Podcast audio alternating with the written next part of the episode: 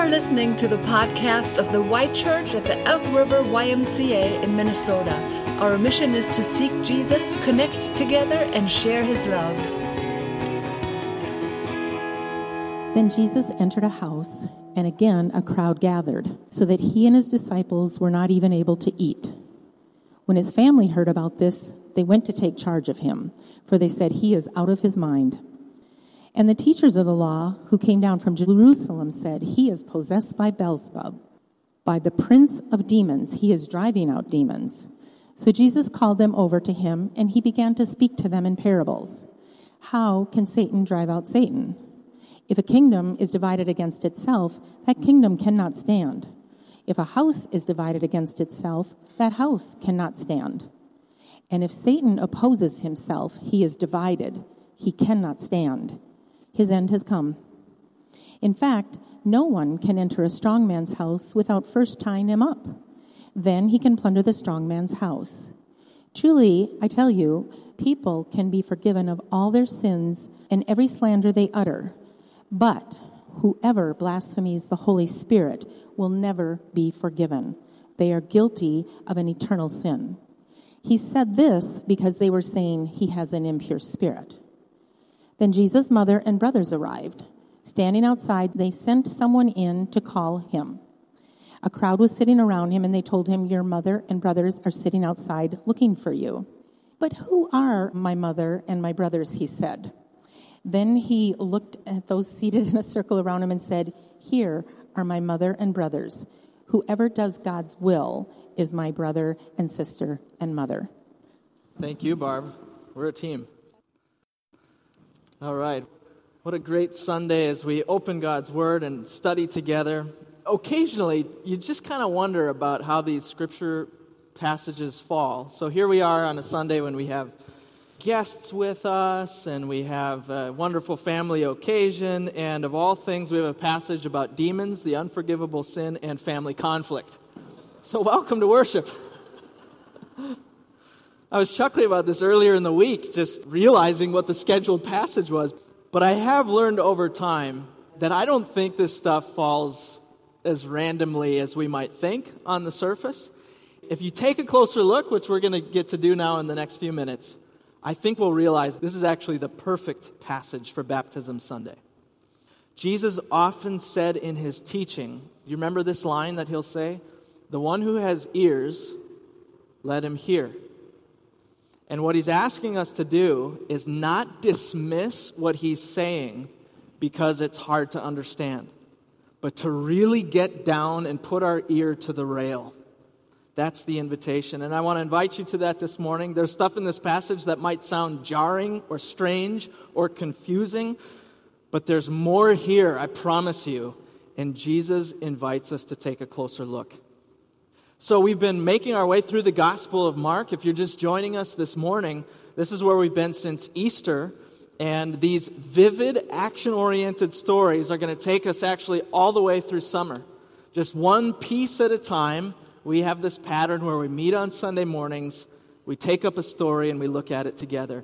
And I encourage you to learn more about Jesus with us through this season. So, today, he's speaking to us about the kingdom he's extending and the family he invites us into. That's why I've entitled our message, The Kingdom and the Family. It's a marvelous passage, and we pick it up with this brief description in verse 20. Then Jesus entered a house, and again a crowd gathered, so that he and his disciples were not even able to eat. The location is not named, but we would presume that it's still Capernaum. So, in previous weeks, we've talked about that place. This is Jesus' home base for ministry in Galilee. And the house that's mentioned is probably Peter's, the disciple Peter, his brother Andrew. We think that's their house from chapter 1. And we talked in recent weeks about how Capernaum would have looked very different from Elk River or Big Lake or Zimmerman. Would have had very narrow streets, everything densely built. The houses, by our comparison, pretty small. And so it's no surprise that the house and the street are jam packed with people who are flocking to see Jesus. And this funny little tidbit, too, that they don't even have room or time to eat. There's so many people. You couldn't even get to the kitchen to prepare a meal. Jesus had become that famous. And that's what's behind this first conflict that's introduced in verse 21. When his family heard about this, they went to take charge of him, for they said, He's out of his mind. Now, Jesus' family was from Nazareth. It was about 20 miles to the west as the crow flies. And we can assume here that 20 miles away, they've heard of all the ruckus that is happening around Jesus. Chapter 6 in Mark gives us the names of some of these family members, and some of them you know. The people of Nazareth say they're in 6 3. They're talking about Jesus, saying, Isn't this the carpenter? Isn't this Mary's son and the brother of James, Joseph, Judas, and Simon? Aren't his sisters here with us? So this tells us that Joseph, first of all, Jesus' earthly father, must have passed away, but that after Jesus, Mary and Joseph had had children. Four brothers are mentioned, and then sisters in the plural. So Jesus' family hears what's going on, and they travel 20 miles on foot. I don't know when the last time was you traveled 20 miles on foot, but it's a ways and they've come to take charge of him. It's the same word as to restrain him or to seize him by force. And it's because he's out of his mind. That's one word in the Greek, exeste, and it means he's gone bananas. He's off his rocker. Now, what's fascinating is that though their response here is negative, we know that after Jesus' death, James is going to be a key leader in the church in Jerusalem and write the book named after him, the book of James. And Judas, or Jude in that list, will write the little book that comes right before Revelation. So something between now and then happens pretty dramatically in the lives of these brothers, at least these two. But that's for later. For now, here's where we are. They just think that Jesus has lost it. And we could give them the benefit of the doubt and think, well, maybe they've gone out of concern for him. Maybe we've experienced this in our own family systems. You know, they've gone to protect their brother from himself or something like that. But more likely, they're just plain worried about their family's reputation. Jesus has caught the attention of the scribes and the teachers of the law, and not in a good way. So they want to get him out of the spotlight before he embarrasses their whole family, brings shame on the whole family. But look what happens before they arrive. Verse 22. And the teachers of the law who came down from Jerusalem said, He is possessed by Beelzebul, by the prince of demons, he's driving out demons. So there's a lot there. Let's first talk about who these guys are. Jesus has already had run ins with the teachers of the law, but only the regional ones out of his area. This delegation is coming all the way from Jerusalem. So it kind of reminds me of a crime thriller or a crime drama. You know, when the feds arrive and then they take over the investigation? That is kind of what's happening here. This is big time now. It's got the attention of the capital. And that's where this delegation comes from. They come down from Jerusalem, and it says down, even though they're going north on the map, and that's because Jerusalem was surrounded by mountains. So they're literally descending their way north to Capernaum. And once they arrive, they say repeatedly, when it says said, it's in the imperfect tense, so it is a sustained smear campaign, we might call it. So they're in town and they're going around and they're saying that Jesus is possessed by Beelzebul.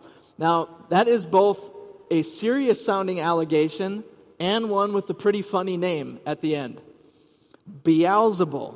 It is this strange name that is simply in the Bible another word for Satan. So we're more familiar with that one. And that becomes clear by the next line when it says, By the prince of demons, he's driving out demons.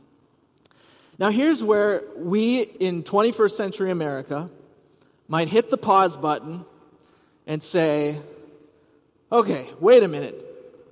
Demons, Satan, do we still believe this stuff? I think that's a fair question, and one probably in our time that people would be asking. And you know, on the pendulum of history, we live in a time and place where, first of all, believing in God is murky enough. A fair number of Americans opt for a kind of vague, non defined faith, spiritual but not religious, they might say. That's a common description, uh, would be called agnosticism. But then, how about this when it comes to the fallen angel named Satan, who is the lead adversary against God? That notion, statistically, is even less popular. And yet, depending on time and place, the pendulum swings in culture and in time from disregard to fascination. C.S. Lewis was an atheist at Oxford when he came to faith in Christ, and he wrote about this phenomenon in the Screwtape Letters. Here's what he said There are two equal and opposite errors into which our race can fall about the devils. One is to disbelieve in their existence, the other is to believe and to feel an excessive and unhealthy interest in them. They themselves are, so the devils, the spiritual world, are equally pleased by both errors and hail a materialist or a magician with the same delight. Now, what Lewis is ultimately arguing for is a measured, clear eyed, biblical understanding of the existence of evil. And we acknowledge we live in a culture that largely disbelieves in the devil's existence the movie The Usual Suspects captures it brilliantly when it says, The greatest trick the devil ever pulled was convincing the world he did not exist. Some of you remember that classic line from that movie. And yet, others, even in our own time, have learned to see through this trick and come to other conclusions. And the growth in witchcraft and the occult is a clear testament to that. I would tell you in the last two weeks, I have seen a level of demonic influence that personally I have never experienced before. And I know it's almost unfair to tell you that and then not tell the story, but we don't have time this morning. But I'm telling you that this stuff is out there and it has influence in our community, even right here in Elk River. But suffice it to say, this stuff exists. We don't have to cower from it, but we have to respect it. And just in preparation for baptism, I dug out, you know, some of you I know have Lutheran background, so you remember the small catechism. I don't know if it's positive or negative memories. But Luther is talking about baptism, and here's a, a line I underlined this week. He said, You have to realize that it is no joke at all to take action against the devil. That's in his baptismal booklet. And when he felt that he was under spiritual attack, do you know what Luther would say? Of all the things that he could say, when he felt he was under spiritual attack or he was facing temptation, here's what he would say I am baptized. I am baptized. And it's not about the act, it is about his identity. When he is saying that, he is saying, I belong to Christ. But we need to move on now as I look at my notes and the time. We're going to move quickly now through the rest of this portion and then get back to that family conflict that we started with. The accusation is that Jesus is possessed by Satan. And I want us to note that they didn't deny Jesus' power. The miracles, the healings, the exorcisms, casting out demons, they cannot deny that this is happening all over Galilee. So instead, what do they do? They attribute it to Satan. And look what happens next in verse 23. So Jesus called them over to him. Remember, they're just out and about talking about this, he calls them over to him and began to speak to them in parables. How can Satan drive out Satan? Now, parables are this distinct teaching style of Jesus where he uses analogy or comparison. And so they take the form of proverbial sayings or allegories or stories. And we're going to see a couple of these. So he comes with a parable in verse 24 and he says, If a kingdom is divided against itself, that kingdom cannot stand. If a house is divided against itself, that house cannot stand. Now, it's beyond the scope of this passage, but we could draw some application to what it means now to live in a divided nation. Can't we? These words come as a sober warning to the path that we find ourselves on in this country. And if anyone can lead the way back to a greater sense of unity, even amidst disagreement, it has to be the followers of Jesus, doesn't it? There has to be those who would point the way to unity. So, Jesus here, though, is talking about the spiritual realm, and he makes his point in verse 26, and he says, And if Satan opposes himself and is divided, he cannot stand. His end has come. And then he builds on that in verse 27, and he says, In fact, no one can enter a strong man's house without first tying him up. Then he can plunder the strong man's house as well. So, this is the parable of allegory, where the strong man is Satan, who Jesus has come and bound. And the plundering of the strong man's house is Jesus now going about and casting out all of these demons who plague and possess people.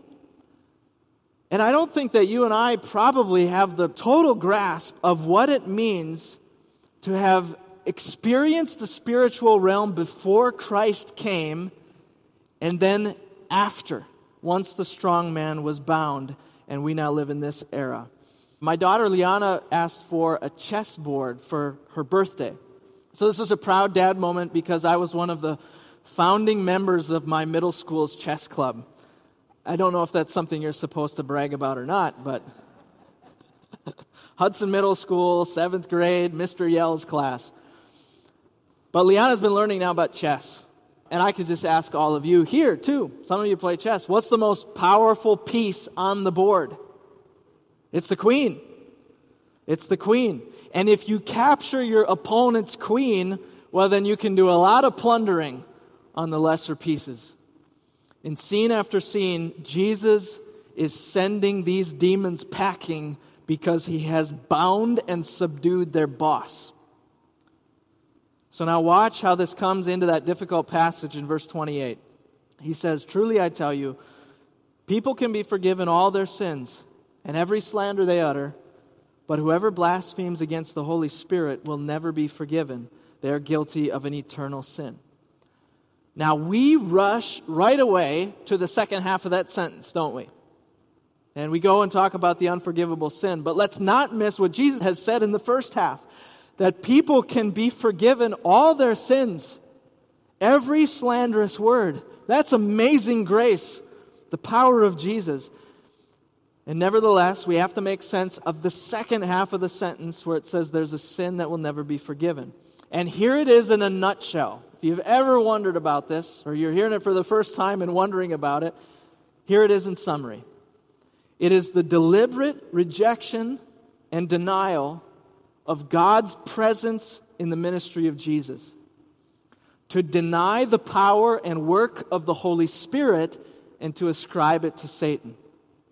So, practically speaking, for a follower of Jesus to worry that they have committed somehow the unforgivable sin is actually evidence that they have not. You follow that? This is a warning for the one who would stand in willful scorn against God, not standing in repentance or humility before God, in the one who would slander the Holy Spirit. That's where the teachers of the law are in this story. But then we get to verse 31, and that earlier story about Jesus comes back around. We have this bracketed sense in this passage, and Jesus' family comes back into view. So this will take us now through the home stretch. Verse 31. Then Jesus' mother and brothers arrived. Standing outside, they sent someone in to call him. A crowd was sitting around him, and they told him, Your mother and brothers are outside looking for you. Now, why the highlights? Do you see what's emerging there as we've lit that up in the passage? You see this visual depiction of those who are standing on the outside and those who are on the inside. Do you see it in the words? Jesus has been inviting people to come and follow him, and he's inviting all people. We're only into the third chapter of Mark. We've seen people inviting uneducated fishermen, treacherous tax collectors, women of poor reputation, the demon possessed, the sick who were believed to be cursed, and he's saying to them, Come and follow me. And yet, here, his own family is where? They're on the outside looking in. And the report comes in through the crowd Jesus, your mother and brothers are outside looking for you. And in verse 33, Jesus says, Who are my mother and my brothers? It's a scandalous question that Jesus asks. And in their culture, all the more so. Because family was for them the basis of social and economic life. Now, they didn't ask you what you want to be when you grow up. They said, What does your father do? Family was your source of identity. Life was essentially about preserving your family line, property, and honor. And all you have to do is go back and watch old movies, Gladiator, things like that, and you see Greco Roman culture on display. Here is Jesus' family just arriving from a long journey, and he doesn't even get up to greet them. So, is Jesus saying here? I mean, we could take offense at this and wonder is Jesus being rude? Is he saying that family is not important? And the Bible says no, certainly not. He upholds the clear teaching of Scripture about the value of family. The scene later at the cross, I'll just give you one example. In one of Jesus' very last actions, he's on the cross and he is putting the care of his mother into the hands of John. Look at the point that Jesus is making here in verse 34. Then he looked at those seated in a circle around him and he said, Here are my mother and my brothers. Family is important. Jesus would never deny that. And yet, there is an even greater family that we have in belonging to Christ that is even stronger than blood. And it has but one requirement, and that is Jesus is saying, Come share my commitment to God, that you would love him with all your heart. Let's follow him. Verse 35 Whoever does God's will is my brother and sister and mother. Look at this line. Do you see the one thing that's added here? Just by the way? Sister. Do you see that added there? Jesus' regard for women, I am telling you, was absolutely amazing. And so we often think about these guys, the 12, but we would do well to remember the women who followed Jesus as well. And with that, I'm going to conclude just with a few final words. At the Y Church, we often talk about the church as a family. You know, you get a congregational mailing and it might say, Dear Y Church family. And I just want to tell you that that's not cutesy language that we just picked up along the way, but that is said out of conviction. It's truth. The church is a family. And not just a family like a club where you show up and a scone and a coffee and a seat is waiting for you to enjoy. No, the church is a family on a mission. And Jesus is saying to us in this text if we're not careful, we could miss it. We could walk right on by. Jesus' family, at least at this point in their story, was missing it. The teachers of the law had missed it. They'd missed Jesus and the opportunity that they had to be part of his family and to carry out the purposes of God. So Jesus takes these two stories and is essentially asking us today, he's asking me and you, are you in or out? That's what he wants to know from each one of us. And may God give us the courage and the clarity and the conviction to answer I am baptized.